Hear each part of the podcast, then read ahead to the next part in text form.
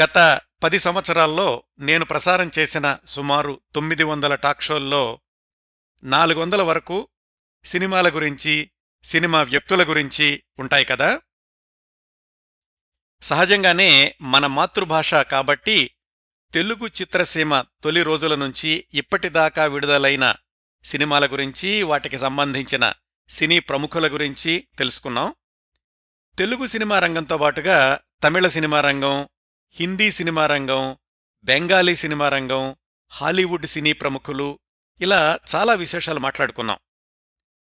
తెలుగు టాకీలు మొదలయ్యాక దాదాపు 50 సంవత్సరాల పాటు అత్యధిక శాతం తెలుగు సినిమాలు మద్రాసులోనే నిర్మాణమయ్యాయి. కాబట్టి తెలుగు సినిమాలకు, తమిళ సినిమాలకు మొదట్నుంచి కూడా అవినాభావ సంబంధం కొనసాగుతూ వచ్చింది.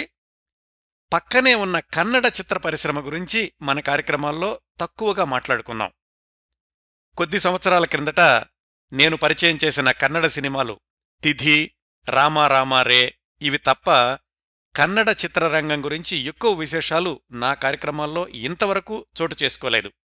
అదండి, ఇన్నాళ్ళు మన టాక్ షోల దృష్టి ప్రసరించని కన్నడ చిత్రరంగం గురించి మాట్లాడదాం అనుకుంటున్నాను.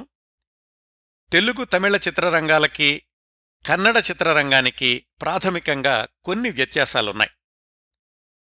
3 భాషల్లోనూ మూకీ సినిమాలు, టాకీ సినిమాలు 1-2 సంవత్సరాలు అటు ఇటుగా ప్రారంభమైనప్పటికీ ఆయా చిత్రరంగాల ఎదుగుదలను పరిశీలిస్తే తెలుగు, తమిళ సినిమా పరిశ్రమల అభివృద్ధి వేగంతో పోలిస్తే కన్నడ చిత్ర పరిశ్రమ నెమ్మది నెమ్మదిగానే అడుగులు వేసింది అని చెప్పుకోవాలి.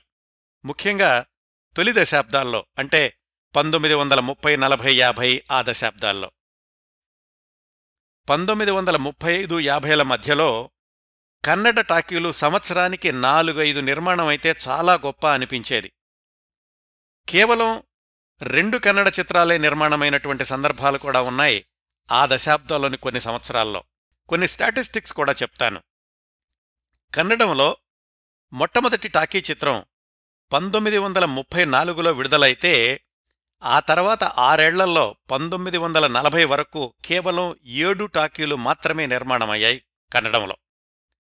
ఆ తర్వాత దశాబ్దంలో కూడా 1940 నుంచి 1950 దాకా, అంటే 10 ఏళ్లలో కేవలం 20 సినిమాలు మాత్రమే నిర్మాణమయ్యాయి కన్నడ భాషలో. రాజ్ కుమార్ ప్రధాన పాత్రలో వచ్చిన బేడర కన్నప్ప కన్నడ చిత్రరంగంలో విడుదలైనటువంటి 39వ టాకీ చిత్రం. ఆ తర్వాత కూడా సంవత్సరానికి 10 లోపే చిత్రాల నిర్మాణం అవుతూ ఉండేది. 1970 వచ్చేసరికి సంవత్సరానికి 20 సినిమాల స్థాయికి చేరుకుంది కన్నడ చిత్ర పరిశ్రమ. వీటి వివరాలన్నీ తెలియచేస్తూ కన్నడ చిత్రరంగాన్ని 1970 వరకు మనం సమీక్షించుకుందాం. అలాగే 1935 నుంచి 1960 వరకు కన్నడ చిత్ర పరిశ్రమలో 2 సార్లు స్తబ్దత, శూన్యత ఆవరించింది. అసలే అంతంతమాత్రంగా ఎదుగుతున్న కన్నడ టాకీలు 1940 ప్రాంతాల్లో రెండో ప్రపంచ యుద్ధ సమయంలోనూ, అలాగే 1960 మొదట్లో ఇంకొకసారి, అంటే ముడి ఫిలిం పూర్తిగా సరిగ్గా లభ్యం కాని పరిస్థితుల్లోనూ సంక్షోభానికి గురై ఆ సంవత్సరాల్లో కన్నడ చిత్ర నిర్మాణం అట్టడుగు స్థాయికి చేరింది. 1960 తర్వాత ప్రభుత్వ సహకారంతో నిలదొక్కుని కన్నడ చిత్రాల నిర్మాణ సంఖ్య పెరుగుతూ వచ్చింది. 1940, 50, 60ల్లో కూడా తెలుగు సినిమాలు బెంగుళూరు, మైసూరు, బళ్ళారి ప్రాంతాల్లో ఎక్కువగా ప్రదర్శితమవుతూ ఉండేవి. శతదినోత్సవాలు, సిల్వర్ జూబిలీలు కూడా చేసుకున్నాయి కన్నడ సీమలో తెలుగు సినిమాలు. ఆ తొలి దశాబ్దాల్లో కూడా తమిళ సినిమాలు తెలుగు ప్రాంతాల్లో నడిచినంతగా కన్నడ సినిమాలు నడవలేదు. మొదట్నుంచి కూడా కన్నడ సినిమాలు చూసేటటువంటి ప్రేక్షకుల సంఖ్య తక్కువ అవడం వల్ల ఆ సినిమాల వసూళ్లు కూడా మిగతా తెలుగు, తమిళ చిత్రాలకు ఉన్నంతగా ఉండేది కాదు. అందువల్ల సినిమాల నిర్మాణ వ్యయం కూడా కన్నడ చిత్రరంగంలో పరిమితంగానే ఉండేది. తెలుగు, తమిళ సినిమాల నిర్మాణానికి పెట్టుబడి గుమ్మరించినంతగా కన్నడ సినిమాల వైపు చూసేవాళ్లు కాదు వ్యాపారవేత్తలు అని చరిత్ర చెప్తోంది. తెలుగు సినీ పరిశ్రమలో టాకీలు మొదలైన 1931, 1932 నుంచి 1950 వరకు ఒక దశ అనుకుంటే, ఏఎన్ఆర్ ఎన్టీఆర్లు ప్రవేశించిన 1950 తర్వాత ఇంకో దశ మొదలైంది అని చెప్పుకోవచ్చు.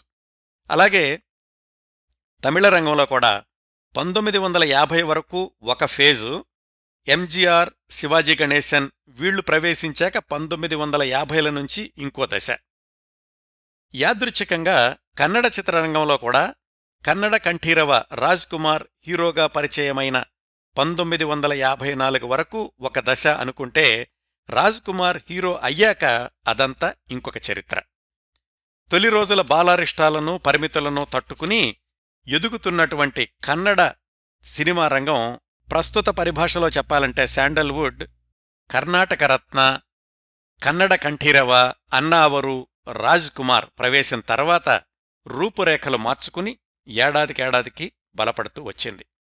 గత 10-15 సంవత్సరాల్లో కన్నడ భాషలో వచ్చినటువంటి ప్రయోగాత్మక చిత్రాలు చాలా శాతం విజయవంతమవడం, వాటి ఆధారంగా ఇతర భాషా చిత్రాలు తయారవడం ఇది గమనించదగ్గ విషయం. ఒక్కసారి మళ్ళీ మనం 1950 ప్రాంతాలకు వెళితే, తెలుగులో ఏఎన్ఆర్ ఎన్టీఆర్, తమిళంలో ఎంజీఆర్ శివాజీ గణేశన్, కన్నడంలో మాత్రం one and only Kannada Kanteerava Raj Kumar. గతేడాది ఎంజీఆర్ గారి గురించి నేను చేసిన 25 ఎపిసోడ్ల సుదీర్ఘ కార్యక్రమం విన్నాక కన్నడ రాజ్ కుమార్ గారి గురించి కూడా సమగ్ర కార్యక్రమం చేయమని చాలామంది అడుగుతున్నారు. ఆ కార్యక్రమ పరంపర వచ్చే వారం నుంచి ప్రారంభిస్తానండి.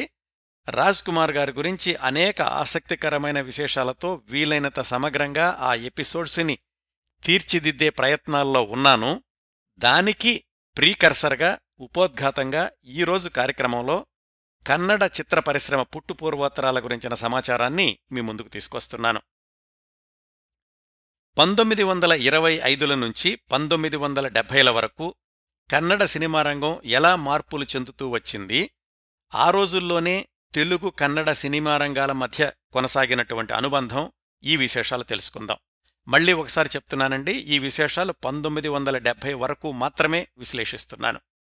1950ల తర్వాత కన్నడ సినిమాల గురించి చెప్పుకోవాలి అంటే హొన్నప్ప భాగవతార్, రాజ్ కుమార్లతో ప్రారంభిస్తారు. కానీ ఇంకా వెనక్కి అంటే మూకీల రోజులకు వెళితే 1920లలో కన్నడ మూకీ సినిమాల గురించి, ఆ తర్వాత 1934 ప్రాంతంలో ప్రారంభమైన టాకీల గురించి తెలుసుకోవాలంటే మనం గుర్తు చేసుకోవాల్సిన వ్యక్తి కన్నడ చిత్రరంగ పితామహుడు గుబ్బి వీరన్న.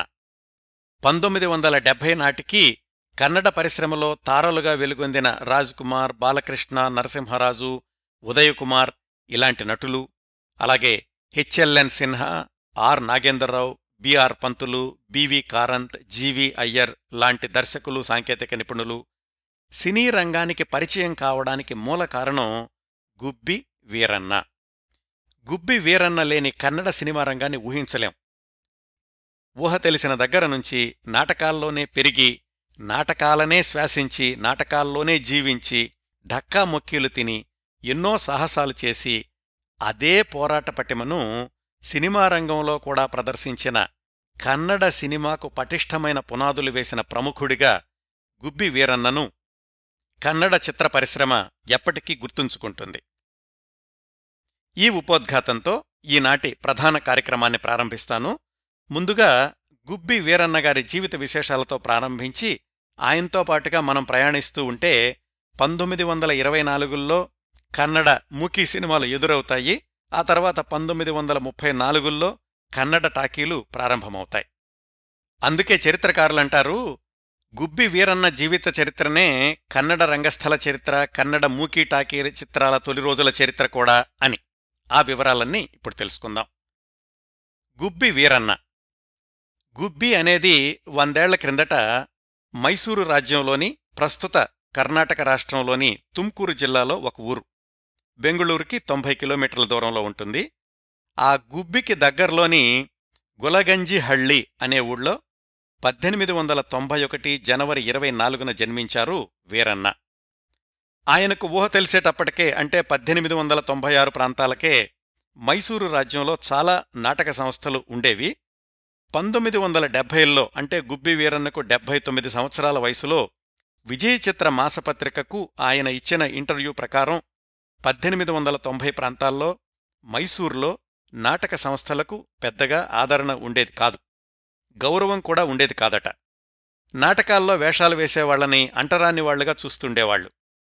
అయినా కాని కళమీద అభిమానంతో నాటకాలేసేవాళ్లు చాలామంది ఉండేవాళ్లు.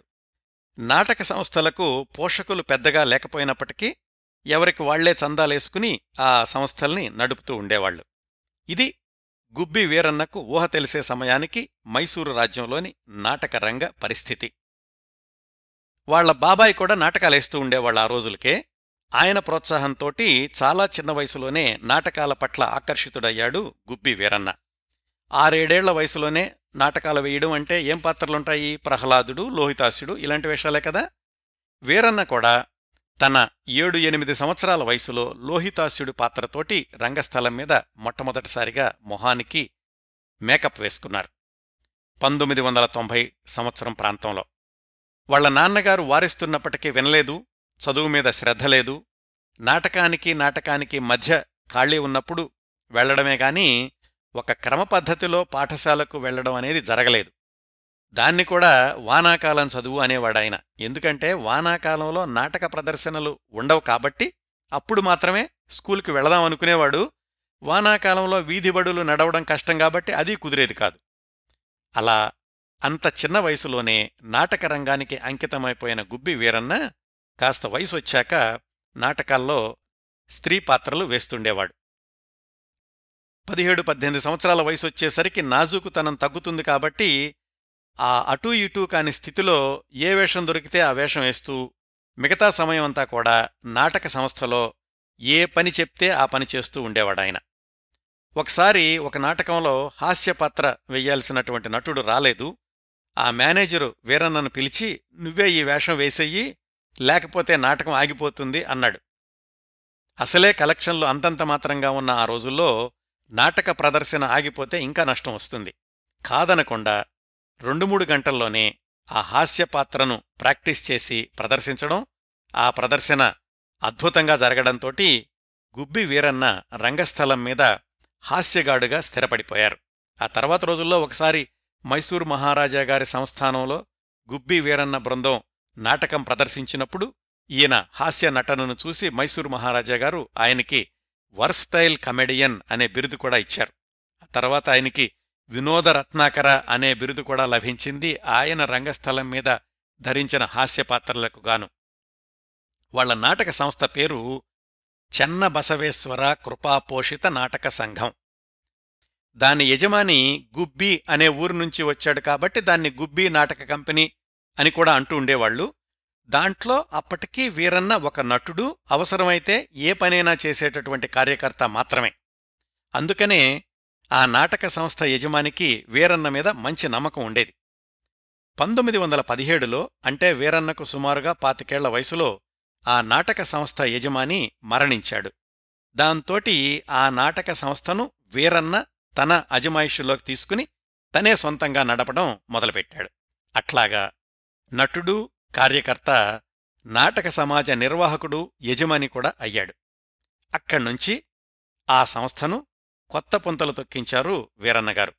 ముఖ్యంగా సంస్థ నటీనటుల్లో క్రమశిక్షణ తీసుకొచ్చారు. దాంతోటి సామాన్య ప్రజానీకంలో కూడా నటీనటులు పట్ల గౌరవం పెంపొందేలాగా కూడా చేశాడాయన. దీనికి ఒక ఉదాహరణ చెప్తారాయన. ఒక ఊళ్ళో నాటకం వేసేటప్పుడు గవర్నమెంట్ ఆఫీసర్ని ముఖ్య అతిథిగా పిలిచారు. ఆ రోజుల్లో గవర్నమెంట్ ఆఫీసరు అంటే ఎక్కువగా బ్రిటిష్ వాళ్లే కదా. ఆయన వస్తే నాటక ప్రదర్శనకు ఒక హుందాతనం, స్థాయి ఉంటుందని వీరన్నగారి అభిప్రాయం. అనుకున్న సమయానికి ఆయనొచ్చాడు. ప్రేక్షకుల్లో ముందు వరుసలో కూర్చున్నాడు. తెరలేచింది, నాటకం మొదలయింది.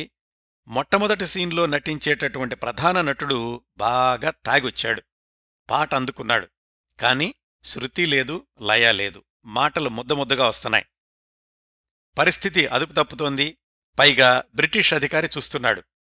పరువు పోతుందని చెప్పి వీరన్నగారు వెంటనే తెర దించేయమని చెప్పారు. కాని ఆ నటుడు మాత్రం ఊరుకోలేదు. తెర కింద నుంచి దూరి ప్రేక్షకుల ముందుకొచ్చి సగం తూలుతూ శృతి లయ లేని పాట అందుకున్నాడు. ప్రేక్షకుల్లో ఏలలో కేకలు. ఈ గందరగోళం భరించలేక ఆ బ్రిటిష్ అధికారి లేచి వెళ్ళిపోయాడు మధ్యలోనే. నాటక సంస్థ నిర్వహణ తీసుకున్న కొత్తలోనే ఇలా జరగడం వీరన్నకు తలకొట్టేసినట్లయింది. అప్పణ్నుంచి నటీనటులందరికీ గట్టిగా వార్నింగ్ ఇచ్చేశాడు. ఎవరైనా కొంచెమైనా సరే తాగి వచ్చినట్లు కనిపిస్తే గనక సహించేది లేదు అని. అలాగా గట్టి క్రమశిక్షణను అమలు చేయడంతోటి ప్రేక్షకులకు కూడా నటుల పట్ల గౌరవం పెరిగింది. నాటక ప్రదర్శనల్లో స్థాయి పెరగగానే పక్క రాష్ట్రం నుంచి కూడా ఆహ్వానాలొచ్చాయి. అంటే మద్రాసు, బెజవాడ, నెల్లూరు, గుంటూరు, విజయనగరం ఇలాంటి చోట్ల కూడా గుబ్బి వీరన్న సంస్థ నాటకాలేసి ఆర్థికంగా బాగా నిలదొక్కున్నారు. ఆ రోజుల్లో ఇంకా చాలా నాటక సంస్థలున్నప్పటికీ గుబ్బి వీరన్న నడిపేటటువంటి సంస్థదే అన్నింటా పైచేయిగా ఉండేది. తెలుగు ప్రాంతాల్లో కూడా పేరు తెచ్చుకున్న గుబ్బి వీరన్న గారికి కర్ణాటకాంధ్ర నాటక సార్వభౌమ అనే బిరుదు కూడా ఉండేది. ఆ తర్వాత రోజుల్లో కూడా రంగస్థలం మీద గుబ్బి వీరన్న చేసిన ప్రయోగాలు, కన్నడ నాటక రంగాన్ని ఎంతో ఎత్తుకు తీసుకెళ్లిన వైనం, వీటన్నింటితోటి గుబ్బి వీరన్న నాటక సంస్థ చరిత్ర తెలుసుకోవడం అంటే కన్నడ నాటకరంగ చరిత్ర తెలుసుకోవడమే అనేంతగా చరిత్ర సృష్టించారు గుబ్బి వీరన్న. ఆర్థికంగా నిలదొక్కున్నాక 1921లో బెంగుళూరుని కేంద్రంగా మార్చుకుని ఒక టెంపరరీ థియేటర్ కూడా నిర్మించుకున్నారు. అంతవరకు స్త్రీ పాత్రల్ని కూడా పురుషులే ధరిస్తూ ఉండేవాళ్లు. స్త్రీ పాత్రల్ని స్త్రీలే ధరించిన మొట్టమొదటి నాటక సంస్థ కూడా గుబ్బి వీరన్న నాటక కంపెనీ అని కన్నడ నాటక చరిత్రకారుల అభిప్రాయం. మద్రాసులో బ్రాడ్వే థియేటర్ అనేటటువంటి రంగస్థల థియేటర్ని కట్టినప్పుడు దాని ప్రారంభోత్సవం గుబ్బి వీరన్న బృందం ప్రదర్శించిన కబీర్దాసు నాటకంతోనే జరిగింది. కేవలం ఆ థియేటర్ ప్రారంభోత్సవానికి వెళ్లిన వాళ్లు మద్రాసులోనే 4 నెలలుండి చుట్టుపక్కల పట్టణాల్లో కూడా కబీర్దాసు నాటక ప్రదర్శనలు కొనసాగించాల్సొచ్చింది. అప్పట్లో తమిళ నాటక రంగంలో ప్రసిద్ధులైన రాజమాణిక్యం పిళ్ళై, ఎన్ఎస్ కృష్ణన్ ఇలాంటి వాళ్లు కూడా గుబ్బి వీరన్న బృందం ప్రదర్శనల్ని మెచ్చుకోవడమే కాకుండా వాళ్లు రంగస్థలం మీద పాటించే టెక్నిక్స్ని తమిళ నాటకాల్లో కూడా వాడుకున్నారు. ఇలా సంవత్సరం సంవత్సరానికి సంస్థను పెంచుకుంటూ 1924లో బెంగుళూరులో కొత్తగా ఒక పర్మనెంట్ థియేటర్ కూడా నిర్మించారు గుబ్బి వీరన్న వాళ్లు తమ నాటక కంపెనీ తరఫున. అప్పటికే మద్రాసులో మూకీ సినిమాల నిర్మాణం జోరుగా కొనసాగుతోంది. ఇంకా మైసూరులో నాటక ప్రదర్శనలే తప్ప మూకీ సినిమాల గురించి ఎవళ్ళో ఆలోచించలేదు. అలాంటి రోజుల్లో 1924-25 ప్రాంతాల్లో రంగయ్య నాయుడు అనే ఒక ఆయన గుబ్బి వీరన్నను కలిశాడు. మద్రాసులో సినిమాలు తీస్తున్నారు, మాట్లాడలేదు, కానీ తెర మీద కదిలే బొమ్మలకి మంచి ఆదరణుంది. నేను కూడా ఒక మూకీ సినిమా తీద్దామనుకుంటున్నాను, మద్రాసు నుంచి పరికరాలన్నీ తెప్పిస్తాను, ఈసారి మీరు కబీరుదాసు నాటకం వేస్తున్నప్పుడు యథాతథంగా దాన్ని ఫిలిం మీదకెక్కిస్తాను అని ప్రతిపాదన తెచ్చాడు. గుబ్బి వీరన్న కూడా ఇదేదో బాగానే ఉంది, సరే నేనేమి ఎక్కువగా చేయాల్సిందేమీ లేదు, ఆ తంటలేవో ఆయన పడతానంటున్నాడులే అనుకుని సరే అన్నాడు. ఆ తర్వాత వాళ్లు వేసిన కబీరుదాసు నాటకం రంగయ్య నాయుడు గారి చలవ వల్ల మొదటి కన్నడ మూకీ చిత్రంగా కెమెరాలోకెక్కింది. కాకపోతే అది నాటకాన్ని కెమెరాలోకెక్కించారు కాబట్టి పూర్తిస్థాయి మూకీ చిత్రంగా చరిత్రకారులు గుర్తించలేదు. మూకీ చిత్రం అంటూ కన్నడ మూకీ అంటున్నారేమిటి అని మీకు అనుమానం రావచ్చు. కన్నడ మూకీ అంటే కన్నడిగులు తీసిన మూకీ అని అర్థం చేసుకోవాలండి. మూకీ అంటే మరి మాటలే ఉండవు కదా. ఆ విధంగా మూకీ సినిమా కోసమని ప్రత్యేకంగా నటించకుండానే మూకీ సినిమా నటుడయ్యారు గుబ్బి వీరన్న. ఆ సినిమా కోసం కొంత భాగాన్ని భద్రావతి ప్రాంతంలో కూడా అవుట్డోర్లో షూట్ చేశారట. ఆ మూకీ చిత్ర నిర్మాణం గమనించాక గుబ్బి వీరన్న గారికి కూడా సొంతంగా మూకీ సినిమా తీయాలి అనే ఆలోచన వచ్చింది. కానీ నాటక ప్రదర్శనలతోటి తీరిక లేకుండా ఉండడంతో ఆయన మూకీ సినిమా తీయడానికి మరొక 5-6 ఏళ్లు పట్టింది. ఈలోగా ఆయన రంగస్థలం మీద అద్భుతమైన సాహసోపేతమైన ప్రయోగాలు చేశారు. కొన్ని తెలుసుకుందాం. కురుక్షేత్రం అనే నాటకం కోసమని 100 రథాలు, గుర్రాలు, ఏనుగులు వీటన్నింటినీ సమకూర్చుకున్నాడు గుబ్బి వీరన్న గారు. ఆ నాటక ప్రదర్శన ప్రత్యేకంగా రైల్వే స్టేషన్ పక్కనున్న ఊళ్ళోనే జరుగుతూ ఉండేది. ఎందుకంటే అంత సరంజామా కూడా తీసుకెళ్లడానికి ప్రత్యేకంగా ఒక రైలు బుక్ చేసుకునేవాళ్లు. మరి అన్ని రథాలు, గుర్రాలు, ఏనుగులు రంగస్థలం మీదకి ఎలా వెళ్తాయి? అందుకని వాళ్లు ప్రదర్శించే ఊరే రంగస్థలం అయ్యేది. ఒక విధంగా లైవ్ రియాలిటీ షోలాగా అన్నమాట. అన్ని సాహసాలతో పక్క రాష్ట్రాల నాటక సంస్థలు కూడా ఆశ్చర్యపోయేలాగా చేశాడు గుబ్బి వీరన్నగారు. గుబ్బి వీరన్నగారికి 4 భార్యలు. 4వ భార్య జయమ్మ. ఈమె బి జయమ్మ లేదా గుబ్బి జయమ్మ అని కూడా అంటారు. కొన్ని తెలుగు సినిమాల్లో కూడా నటించారు, స్వర్గసీమ అలాంటి వాటిల్లో. 1927 నుంచి ఈ జయమ్మగారు గుబ్బి వీరన్నగారితో కలిసి నటించడం ప్రారంభించారు. కొంతమంది ఏమంటారంటే నటీమణులు తమ కంపెనీ నుంచి వెళ్ళిపోకుండా ఉండడానికి అని వాళ్లని వివాహం చేసుకుంటూ ఉండేవాళ్లు గుబ్బి వీరన్నగారు అని. వీరన్నగారి గురించి చాలామంది చాలా చోట్ల రాశారు. కానీ నిజానికి ఆయన భార్య పిల్లలు కూడా కన్నడ నాటక రంగానికి చేసిన సేవలు తక్కువేం కాదు అని చరిత్రకారుల అభిప్రాయం. ఇలా గుబ్బి నాటక కంపెనీ జైత్రయాత్ర కొనసాగుతూ ఉండగా కన్నడ రంగంలో మూకీ సినిమాల ప్రస్థానం ఎలా కొనసాగుతూ వచ్చిందో తెలుసుకుందాం. రంగయ్య నాయుడు అనే ఆయన 1925లోనే గుబ్బి వీరన్నగారు ప్రదర్శించిన నాటకాన్ని కెమెరాకెక్కించారు అని తెలుసుకున్నాం కదా. దాని తర్వాత కేవలం సినిమా కోసమే సినిమా, మూకీ సినిమా బెంగుళూరులో నిర్మాణమైంది. దాని పేరు మృచ్ఛకటిక. అప్పటి వరకు ఈ మూకీ సినిమాలు ఎక్కువగా బొంబాయిలోనూ, కలకత్తాలోనూ, లేదంటే కొల్హాపూర్లోనూ నిర్మాణం అవుతూ ఉండేవి. బొంబాయిలో ఈ మూకీ సినిమాల నిర్మాణంతో అనుభవం ఉన్నటువంటి మోహన్ రామ్ దయారాం భవనాని అనే ఒక నిర్మాత, ఖర్చు తక్కువగా ఉంటుంది బెంగుళూరులో తీస్తే అని 1929లో మృచ్ఛకటిక అనే మూకీ చిత్రాన్ని బెంగుళూరు పరిసర ప్రాంతాల్లో నిర్మించారు. దానిలో ముఖ్య పాత్రలు సరోజినీ నాయుడు గారి సోదరుడు హరీంద్రనాథ్ చటోపాధ్యాయ భార్య కమలాదేవి చటోపాధ్యాయ, అలాగే టిపి కైలాసం, ఈ రామారావు, డిఎస్ రామారావు అనే కన్నడిగులు వీళ్ళందరూ కూడా నటించారు. అయితే అప్పట్లో స్టూడియో అంటూ ఏమీ లేదు. అందుకని చిత్ర నిర్మాణం ఎక్కువగా బెంగుళూరు ఆ చుట్టుపక్కల చేశారు. ఈ మృచ్ఛకటిక చిత్రం మైసూరు రాష్ట్రంలో నిర్మించబడిన మొదటి మూకీ చిత్రం అంటారు. అందులో కొంతమంది కన్నడ వాళ్లు కూడా ఉన్నారు కాబట్టి మొట్టమొదటి కన్నడ మూకీ చిత్రం కూడా మృచ్ఛకటిక అంటారు. మృచ్ఛకటిక చిత్రం కథ అంతకుముందే రంగస్థలం మీద ప్రేక్షకులకు చిరపరిచితమైంది, దేశమంతటా కూడా తెలుసు. అందుకని ఈ మూకీ చిత్రాన్ని దేశమంతటా కూడా ప్రదర్శించారు. 1930లో జర్మనీ దేశం వెళ్ళి అక్కడ కూడా ప్రదర్శించారట. గుబ్బి వీరన్నగారికి ఎప్పటినుంచో ఉంది కదా మూకీ సినిమా తీయాలి అని. ఆయన ఈ మృచ్ఛకటిక నిర్మాణం జరుగుతూ ఉన్నప్పుడు 1929లోనే కర్ణాటక పిక్చర్స్ కార్పొరేషన్ అనే సంస్థను స్థాపించారు. దాని తరఫున బెంగుళూరులో ఒక చిన్న బిల్డింగు సమకూర్చుకుని దాన్నే స్టూడియో అనుకుని దానికి కావలసినటువంటి యంత్ర సామాగ్రి, పరికరాలు, వీటిని కొన్నింటిని బొంబాయి నుంచి, కొన్నింటిని మద్రాసు నుంచి తీసుకొచ్చి మూకీ చిత్ర నిర్మాణాన్ని ప్రారంభించారు గుబ్బి వీరన్నగారు.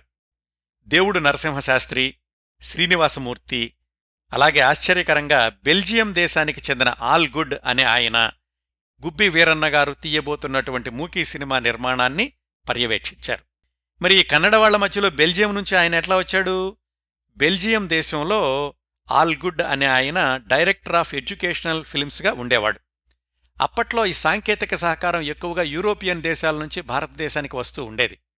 ఆ కంపెనీలు తమ సాంకేతిక యంత్రాలతో పాటుగా టెక్నీషియన్స్ కూడా భారతదేశానికి పంపిస్తూ ఉండేవాళ్లు. అట్లా వచ్చాడు ఈ బెల్జియం దేశానికి చెందిన ఆల్ గుడ్ ఆయన మైసూరుకి. అలాగా ఈ కర్ణాటక పిక్చర్స్ కార్పొరేషన్ అనే సంస్థ తరఫున గుబ్బి వీరన్నగారు మొట్టమొదటగా నిర్మించిన మూకీ చిత్రం హరిమాయ.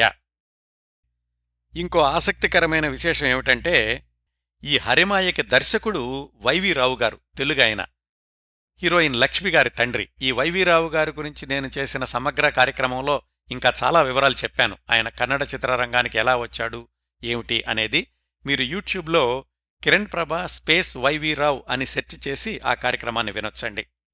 ఆ విధంగా గుబ్బి వీరన్నగారు సొంతంగా తీసిన మొట్టమొదటి మూకీ చిత్రానికి దర్శకుడు తెలుగువాడు వైవీరావు గారు.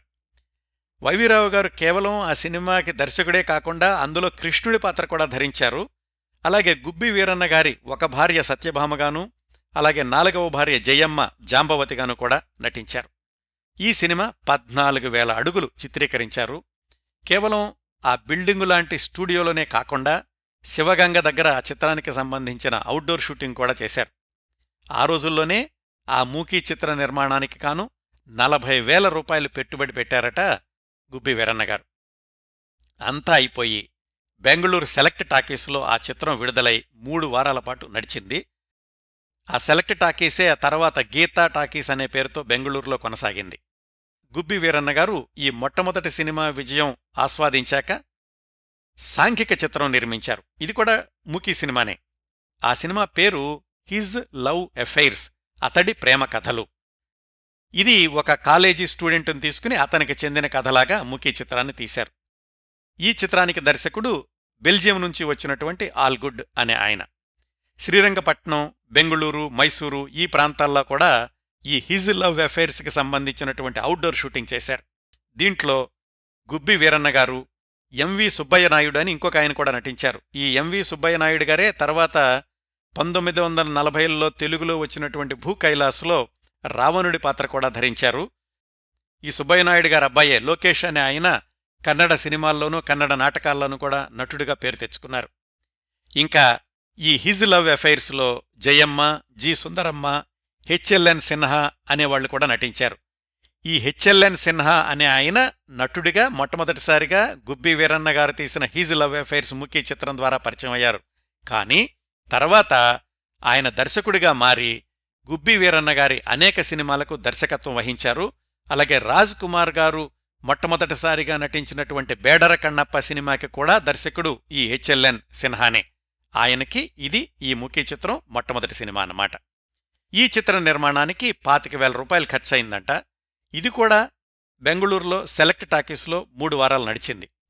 ఈ 2 సినిమాలో కూడా విజయవంతం కావడంతోటి గుబ్బి వీరన్న గారు ఒకవైపు నాటకాలేస్తూనే తన 3వ మూకీ చిత్రానికి శ్రీకారం చుట్టారు. దాని పేరు జీవన గీత. ఈ జీవన గీతాలో అప్పటి హిందీ చిత్రాల నటీమణి లలితా పావర్, ఆమె భర్త వాళ్ళిద్దరూ నటించారు. ఈ సినిమా షూటింగ్ సగంలో ఉండగా భాగస్వాముల మధ్యలో అభిప్రాయ భేదాలు రావడంతోటి ఆ జీవన గీత అన్న గుబ్బి వీరన్న గారి 3వ మూకీ చిత్రం మధ్యలోనే ఆగిపోయింది. ఆ సంస్థ కూడా మూతపడిపోయింది. ఇంకో విశేషం ఏమిటంటే, ఇలా గుబ్బి వీరన్న గారు 3 మూకీ సినిమాలు తీస్తున్న రోజుల్లోనే మొట్టమొదటగా మృచ్ఛకటిక అనే సినిమాని బొంబాయి నుంచి వచ్చిన నిర్మాత తీశాడు అనుకున్నాం కదా. వాళ్ళు ఈ బెంగుళూరులో ఖర్చు తక్కువ అవుతుంది అని గమనించి దాదాపుగా 45 మూకీ సినిమాల్ని ఆ సంవత్సరాల్లో, అంటే 1929, 1930, 1931లో నిర్మించారు. అవన్నీ కూడా ఎక్కువగా స్టంట్ సినిమాలు. బెంగుళూరు పరిసర ప్రాంతాల్లో తీస్తూ ఉండేవాళ్లు. కాకపోతే అవి పూర్తిగా కన్నడ నటులు నటించినటువంటి సినిమాలు కాదు. కేవలం అవుట్డోర్ దృశ్యాల కోసమని బొంబాయి నుంచి బెంగుళూరు వచ్చి తీసినటువంటి సినిమాలన్నమాట. ఎందుకంటే ఈ బెంగుళూరు వాతావరణం, అక్కడ పరిసరాలు ఇవన్నీ కూడా వాళ్ళకి బాగా నచ్చినవి. ఖర్చు కూడా చాలా తక్కువ అవుతూ ఉండేది. అందుకనే ఆ రోజుల్లో బెంగుళూరుని హాలీవుడ్ ఆఫ్ ఇండియా అని కూడా అంటూ ఉండేవాళ్లట. కాకపోతే బొంబాయి నిర్మాత నిర్మించినటువంటి ఈ 45 మూకీ సినిమాలు కూడా కన్నడ ప్రాంతానికి సంబంధించినవి కాదు కాబట్టి, అవి ఎక్కువగా ఉత్తర భారతదేశంలోనే ప్రదర్శించబడ్డాయి కాబట్టి వాటిని కన్నడ చిత్రరంగంలో వచ్చినటువంటి మూకీ సినిమాలుగా చరిత్రకారులు పరిగణించరు. కాకపోతే ఆ సినిమాల ద్వారా కొంతమంది నటీనటులు కూడా పరిచయం అయ్యారు. సుందర్రావు నాదకర్ణి, అశ్వత్థమ్మ, ఎం లక్ష్మీబాయి మొదలైన వాళ్లు ఆ మూకీ సినిమాల్లో నటించారు. ఇదండి గుబ్బి వీరన్న గారి గురించి, కన్నడ మూకీ సినిమాల గురించిన సంక్షిప్త సమాచారం. ఇలా మూకీ చిత్రాల నిర్మాణం భారతదేశం అంతటా జరుగుతున్నటువంటి రోజుల్లోనే 1931లో ఆర్ధేషేర్ ఇరానీ ఆలం ఆరా అనే మాట్లాడే సినిమా నిర్మించడంతోటి మన దేశంలో టాకీల నిర్మాణం కూడా ఆరంభమైందని అందరికీ తెలుసు కదా. టాకీలు మూకీల కంటే ఎక్కువగా ఆకర్షణ ఉంది కాబట్టి క్రమక్రమంగా మూకీ సినిమాలు నిర్మించేవాళ్లు కూడా టాకీ సినిమాల నిర్మాణం వైపు మళ్లారు. మరి కన్నడంలో టాకీ సినిమాలు ఎప్పుడొచ్చినాయంటే, తెలుగులోనూ తమిళంలోనూ 1931, 1932లోనే మొట్టమొదటి టాకీ చిత్రం నిర్మాణం అయితే, కన్నడంలో మాత్రం టాకీ సినిమా నిర్మాణం ప్రారంభం కావడానికి మరొక 2 సంవత్సరాలు పట్టింది. దాని నేపథ్యం ఏమిటంటే, కన్నడంలో గుబ్బి వీరన్న గారు నాటక సంస్థ నడుస్తున్నటువంటి రోజుల్లోనే సమాంతరంగా ఏవి వరదాచార్ అనే ఆయన నాటక సంస్థ కూడా ఒకటి నడుస్తూ ఉండేది. ఆ ఏవి వరదాచార్ అనే ఆయన 1930లో మరణించారు. ఆయన స్మృతి చిహ్నంగా ఏదన్నా చేస్తే బావుంటుంది అని ఆయన అభిమానులు ఆలోచనొచ్చింది. ఆ అభిమానులందరూ కలిసి మైసూర్ యూనివర్సిటీ ప్రొఫెసర్ అయిన ఎం కనకలక్ష్మి అనే ఆవిడ్ని కలుసుకున్నారు. ఆవిడ సలహా చెప్పారు అభిమానులకి, మీరందరూ కలిసి కన్నడంలో ఒక సినిమా తీసి ఆ సినిమా మీద వచ్చే లాభాలతో వరదాచారి గారికి ఏదైనా స్మృతి చిహ్నం ఏర్పాటు చేస్తే బావుంటుంది అని. అంతవరకు కూడా కన్నడంలో ఎవరూ టాకీ సినిమాలు నిర్మించలేదు కాబట్టి మనమే చేస్తే బావుంటుంది అని కూడా కనకలక్ష్మి గారు ఆ వరదాచారి గారి అభిమానులకి చెప్పారు. దాని ఫలితంగా భక్తధ్రువ చిత్ర నిర్మాణం ప్రారంభమైంది 1934 జనవరిలో. అప్పటికి బెంగుళూరులో ఏమీ స్టూడియోలు లేవని తెలుసుకున్నాం కదా, అందుకని ఈ సినిమాని బొంబాయిలో అజంతా స్టూడియోలో నిర్మాణం ప్రారంభించారు. ఎవరైతే వీళ్ళందరికీ సలహా చెప్పారో యూనివర్సిటీ ప్రొఫెసర్ ఎం కనకలక్ష్మి, ఆవిడే ఈ భక్తధ్రువలో సునీతి పాత్ర ధరించారు. వరదాచారి గారి మనవడు ముత్తు అనే ఆయన ధ్రువుని పాత్ర ధరించాడు. ఇంకా ద్వారకానాథ్, దేవుడు నరసింహశాస్త్రి మొదలైన నటులు కూడా ఆ మొట్టమొదటి కన్నడ టాకీ చిత్రంలో ముఖ్య పాత్రలు ధరించారు. దీనికి గుబ్బి వీరన్న గారికి ఏం సంబంధం లేదండి, ఇదంతా కూడా వేరే సంస్థ వాళ్ళు నిర్మిస్తున్నటువంటి సినిమా. పార్శ్వనాథ్, వై ఆల్టేకర్ అనేవాళ్లు ఆ సినిమాని దర్శకత్వం చేశారు. జితిన్ బెనర్జీ అనే ఆయన అప్పటికే తెలుగు, తమిళ, బెంగాలీ సినిమాలతో అనుభవం ఉంది. ఆయన ఈ చిత్ర నిర్మాణాన్ని పర్యవేక్షించారు. అది 12 ఏళ్ల సినిమా. జయవాణి ఫిలిమ్స్ అనే పతాకం కింద తీశారు. 1934 ఏప్రిల్లో ఆ సినిమా విడుదలయింది. ఆ చిత్ర నిర్మాణానికి 40,000 రూపాయలు ఖర్చు పెట్టారట. బెంగుళూరు సెలెక్ట్ టాకీస్లో దాన్ని విడుదల చేసినప్పుడు ప్రజలు అత్యంత ఆశ్చర్యంతో ఆ సినిమాను చూశారు. ఎందుకంటే మొట్టమొదటిసారిగా కన్నడ మాటలు వినిపిస్తున్నాయి తెర మీద. ధ్రువుడు తపస్సు చేసుకుంటున్నటువంటి దృశ్యంలో వెనకాల వచ్చే సింహాల గర్జన విని థియేటర్లో కొంతమంది స్త్రీలు, పిల్లలు మూర్ఛ కూడా పోయారట.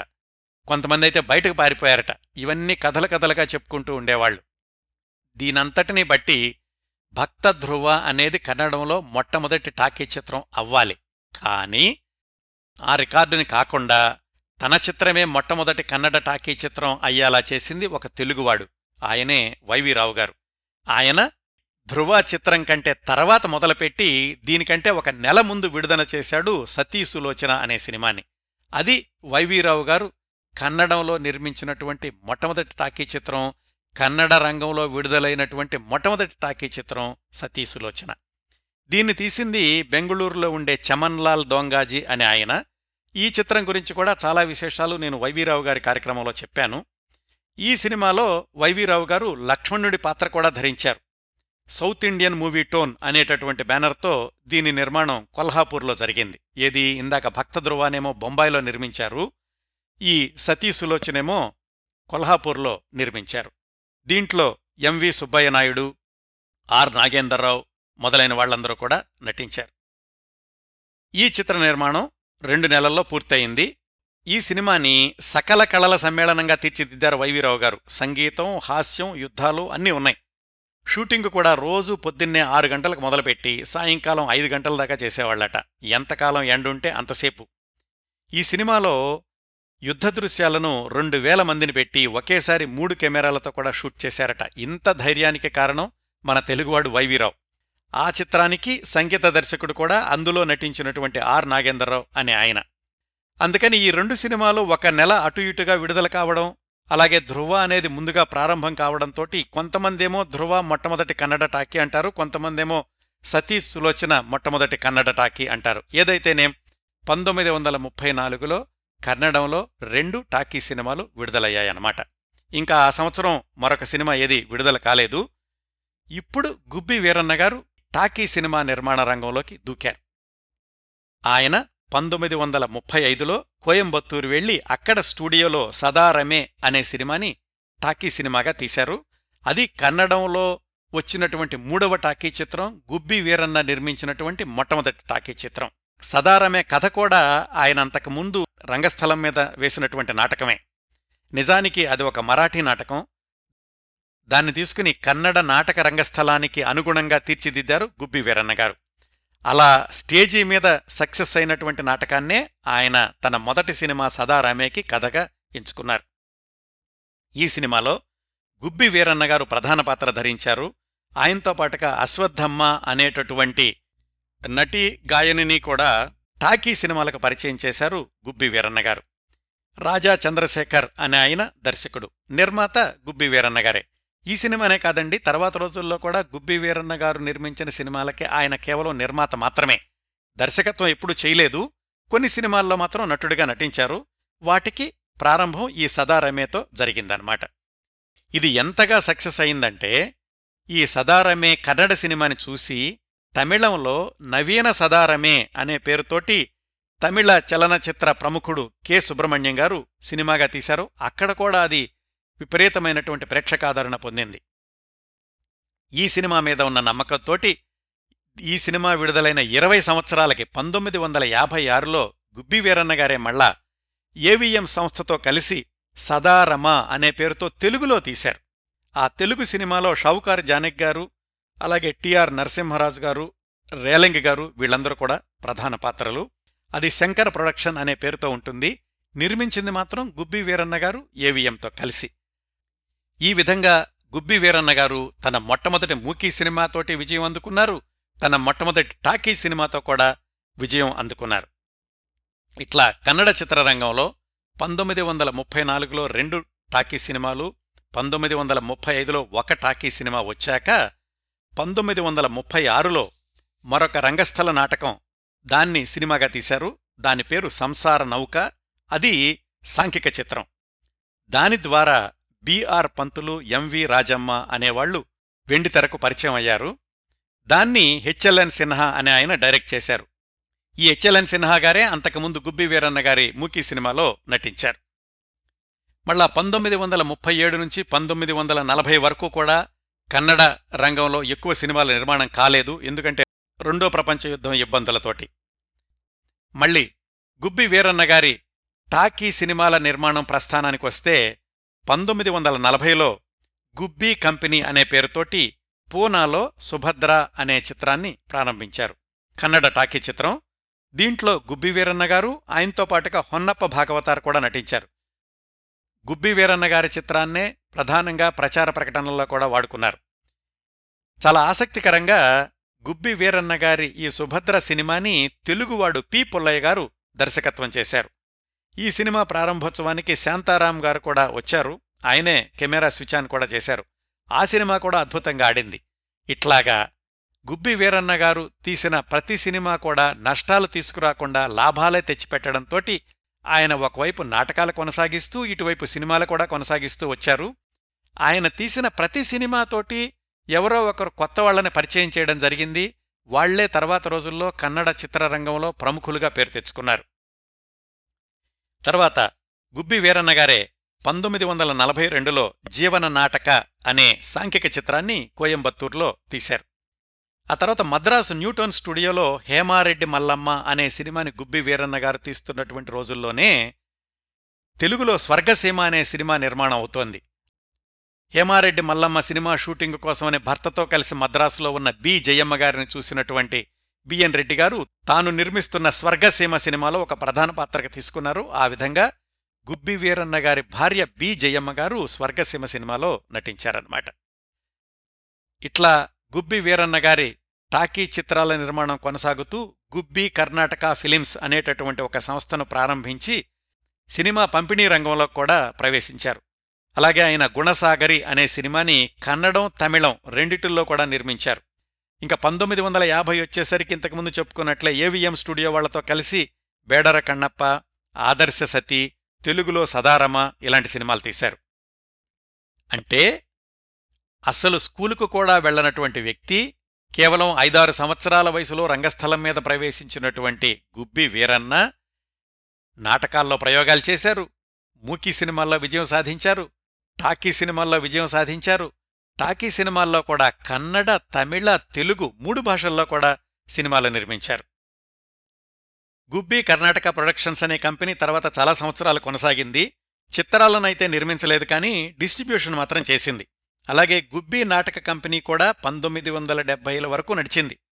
ఆ సంస్థ రాయచూర్ ప్రధాన కేంద్రంగా ఉండేది. గుబ్బి వీరన్న గారి అబ్బాయి నడుపుతూ ఉండేవాడు. గుబ్బి వీరన్న గారు తుమ్కూరులో ఒక సినిమా థియేటర్ కూడా కట్టారు. కాకపోతే ఆయన వార్ధక్యం వల్ల ఆయనకి 74 సంవత్సరాల వయసు ఉండగా ఈ కార్యక్రమాలనుంచి కొంచెం నెమ్మదిగా పక్కకు తప్పుకున్నారు. 1972లో గుబ్బి వీరన్న గారు చనిపోయారు. ఇదండి కన్నడ చలనచిత్ర పితామహుడు గుబ్బి వీరన్న గారి గురించి కొంత సమాచారం. ముందులో చెప్పినట్లుగానే గుబ్బి వీరన్న గారి జీవిత చరిత్ర తెలుసుకుంటూ వస్తుంటే మనకి కన్నడ నాటకరంగ చరిత్ర, కన్నడ మూకీ సినిమా చరిత్ర, కన్నడ టాకీ సినిమా చరిత్ర కూడా తెలిసిందన్నమాట. ఇక కన్నడ చిత్రరంగంలో ఆ మొట్టమొదటి దశాబ్దాల్లోని కొన్ని ఆసక్తికరమైన విశేషాలను గమనిస్తే, రెండో ప్రపంచ యుద్ధం వల్ల 4 సంవత్సరాలు 1937-40 ఆ సంవత్సరాల్లో కన్నడ చిత్రాల నిర్మాణం జరగలేదు. 1943లో అప్పటి నటీమణి ఎంవి రాజమ్మ, ఆవిడప్పటికే పెద్ద స్టార్, ఆవిడ రాధారమణ అనే సినిమాని కన్నడంలో నిర్మించి మొట్టమొదటిసారిగా కన్నడ చిత్ర పరిశ్రమలో స్త్రీ ప్రొడ్యూసర్గా పేరు తెచ్చుకున్నారు. ఆ రాధారమణ చిత్రానికి రచయిత జీవి అయ్యర్, ఆ తర్వాత ప్రసిద్ధ నటుడు బాలకృష్ణ, వాళ్లు కూడా ఆ సినిమా ద్వారానే వెండితెరకు పరిచయం అయ్యారు. అలాగే కన్నడ చిత్రరంగంలో పెద్ద మైలురాయి 1954 సంవత్సరంలో విడుదలైన బేడర కన్నప్ప, రాజ్ కుమార్ గారు ప్రధాన పాత్రగా వచ్చిన మొట్టమొదటి చిత్రం.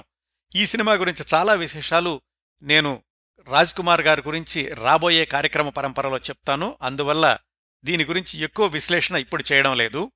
1958-59 ఆ ప్రాంతాలకొస్తే మరొకసారి కన్నడ చిత్రరంగంలో స్లంప్ వచ్చిందండి. ఎందుకంటే ముడి ఫిలింకి ఇబ్బంది రావడంతో చిత్ర నిర్మాణానికి పెద్ద ఆటంకం కలిగింది. అన్ని రాష్ట్రాల్లోనూ ఇబ్బందులు ఎదురైనట్లుగానే కన్నడ రాష్ట్రంలో కూడా ఇబ్బందులు ఎదురైనాయి. కానీ కన్నడ చిత్ర పరిశ్రమ మీద అది తీవ్రమైన ప్రభావాన్ని చూపించింది. ఎంతగా అంటే నటీనటులు, టెక్నీషియన్స్ పని లేకపోవడం వల్ల ఆర్థిక బాధలు, మానసిక బాధలు కూడా అనుభవించారట. ఆ 1958-60 ప్రాంతాల్లో మళ్ళా వాళ్ళందరూ కలిసి నాటకాలు కూడా ఆడడం మొదలుపెట్టారు. 1960లో రాజ్ కుమార్, బాలకృష్ణ, నరసింహరాజు, జీవి అయ్యర్ వీళ్ళందరూ కలిసి కన్నడ చలనచిత్ర కళా విదార సంఘ అనే ఒక సంస్థను కూడా స్థాపించి వాళ్లు కోఆపరేటివ్ పద్ధతిలో రణధీర కంఠీరవ అనే చారిత్రాత్మక చిత్రాన్ని నిర్మించి ఘన విజయం సాధించారు. దాని తర్వాత ఇంక మళ్లీ కన్నడ చిత్ర పరిశ్రమ వెనక్కి తిరిగి చూసుకునే అవసరం లేకుండా కొనసాగుతూ వచ్చింది. ఇవి ఆ దశాబ్దంలోని కన్నడ చిత్రసీమలోని కొన్ని ఆసక్తికరమైన విశేషాలండి. ఇంకా ఈరోజు కార్యక్రమం చివర్లో కన్నడం, తెలుగు ఆ రెండు పరిశ్రమలకి ఆ సంవత్సరాల్లో ఉన్నటువంటి అవినాభావ సంబంధం గురించి చెప్తాను. కేవలం నేను 1970 వరకు మాత్రమే నా విశ్లేషణను పరిమితం చేస్తున్నానండి. 1970 తర్వాత ఈనాటికి కూడా తెలుగు పరిశ్రమకి కన్నడ పరిశ్రమకి చక్కటి అనుబంధం కొనసాగుతోంది. అక్కడ వాళ్ళిక్కడ, ఇక్కడ వాళ్ళక్కడ నటించడం కానీ, పాడడం కానీ, దర్శకత్వం చేయడం కానీ ఇవన్నీ జరుగుతున్నాయి. 1970 తర్వాత విశేషాలు నేను భవిష్యత్ కార్యక్రమాల్లో ఎప్పుడైనా చెప్తాను. ప్రస్తుతానికి 1970 వరకు ఈ అనుబంధాన్ని గమనిస్తే, మొట్టమొదటి కన్నడ టాకీని డైరెక్ట్ చేసిందే తెలుగు ఆయన వైవిరావు గారు. అట్లాగే బిఆర్ పంతులు, ఆయన కూడా గుబ్బి వీరన్న గారి ద్వారానే వెండితెరకు పరిచయమయ్యారని తెలుసుకున్నాం. ఆ బిఆర్ పంతులు గారే తర్వాత రోజుల్లో తమిళంలోనూ తెలుగులో కూడా అనేక విజయవంతమైన చిత్రాలను నిర్మించారు. ఎంజీఆర్ గారి కార్యక్రమ పరంపరలో కూడా ఈ బిఆర్ పంతులు గారి గురించి తెలుసుకుందాం. పద్మిని పిక్చర్స్ అనే పేరుతోటి తెలుగులో కూడా చాలా చిత్రాలు నిర్మించారు ఆ బిఆర్ పంతులు గారు. అట్లాగే అప్పటి కన్నడ తారలైనటువంటి జయమ్మ, ఎంవి రాజమ్మ, సరోజాదేవి, భారతి, పండరేబాయి వీళ్ళందరూ తెలుగు సినిమాల్లోనే కాకుండా తమిళ సినిమాల్లోనూ, హిందీ చిత్రాల్లోనూ కూడా నటించారు. ఇంకా జయలలిత గారి గురించైతే చెప్పాల్సిన అవసరం లేదు కదా. ఆవిడ కన్నడ మాతృభాష అయినప్పటికీ ఆవిడ తెలుగులోనూ తమిళంలోనూ ఎక్కువగా నటించారు. 1970 తర్వాత అయితే ఇవి చాలా ఉన్నాయి, అందుకే రజనీకాంత్ గారి ప్రసక్తి కూడా ఇక్కడ తీసుకురావటం లేదు. ఎందుకంటే మన విశ్లేషణ 1970కి మాత్రమే పరిమితమవుతుంది కాబట్టి. కన్నడ హీరో రాజ్ కుమార్ గారి మొట్టమొదటి సినిమా బేడర కన్నప్ప, అది తెలుగులో కాళహస్తి మహత్యం అనే పేరుతోటి నిర్మాణం అయింది, డబ్బింగ్ కాదండి. ఇంకా విశేషాలు తర్వాత చెప్తాను రాజ్ కుమార్ గారి గురించిన కార్యక్రమ పరంపరలోనూ. అట్లాగే ఆ రోజుల్లో తెలుగుదేశంలో మొట్టమొదటిసారిగా విడుదలైనటువంటి రోజునే బెంగుళూరులో కూడా తెలుగు సినిమాలు విడుదలవుతూ ఉండేవి. అలాగే మైసూరు రాష్ట్రంలోని పట్టణాల్లో కాకుండా చిన్న చిన్న ఊళ్లల్లో కూడా తెలుగు సినిమాలు విడుదలవుతూ ఉండేవి. ఆ సినిమాల యొక్క అర్ధశతదినోత్సవం, శతదినోత్సవానికి తారలందరూ కూడా మైసూరులోని చిన్న చిన్న ఊళ్ళకు కూడా వెళుతూ ఉండేవాళ్లు. అట్లాగే కన్నడ దర్శకులైనటువంటి HLN Sinha, BS Ranga, are Nagendra Rao, SR Puttanna, ఆయన్నే పుట్టన్న కనగాలంటారు, వైఆర్ స్వామి, హున్సూరు కృష్ణమూర్తి వీళ్ళందరూ తెలుగులో కూడా సినిమాలను డైరెక్ట్ చేశారు.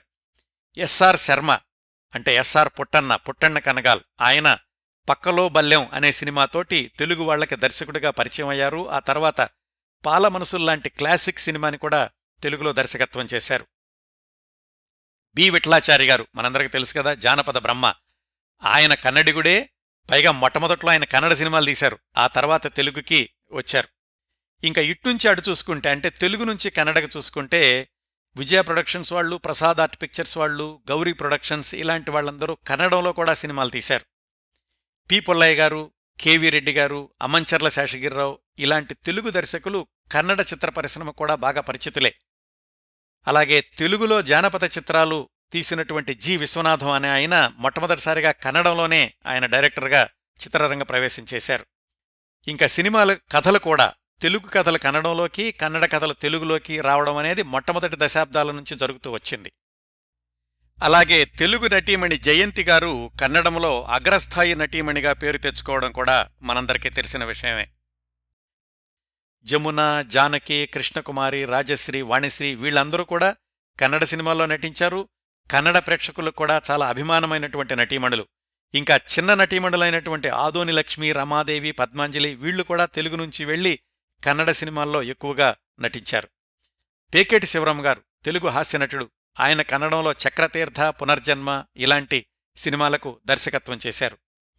ఇంకా సంగీత రంగాన్ని చూసుకుంటే నేపథ్య గాయని గాయకులు పిబి శ్రీనివాస్, జానకి, సుశీల, పిఠాపురం, మాధవ పెద్ది ఇలాంటి వాళ్ళందరూ కన్నడంలో కూడా పాటలు పాడారు. ముఖ్యంగా పిబి శ్రీనివాస్, జానకి గారు కన్నడంలో ఎక్కువ సినిమాలకు పాటలు పాడారు. సంగీత దర్శకత్వం కూడా తెలుగు వాళ్ళు కన్నడ సినిమాలకి దర్శకత్వం చేశారు. కన్నడ సంగీత దర్శకులు తెలుగు సినిమాలకు కూడా దర్శకత్వం చేశారు.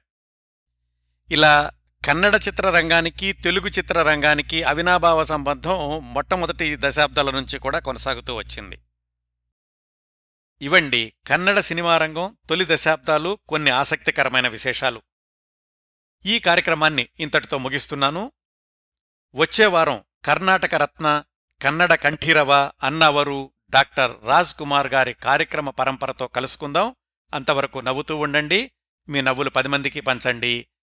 ప్రస్తుతానికి మీ దగ్గర సెలవు తీసుకుంటోంది మీ కిరణ్ ప్రభ.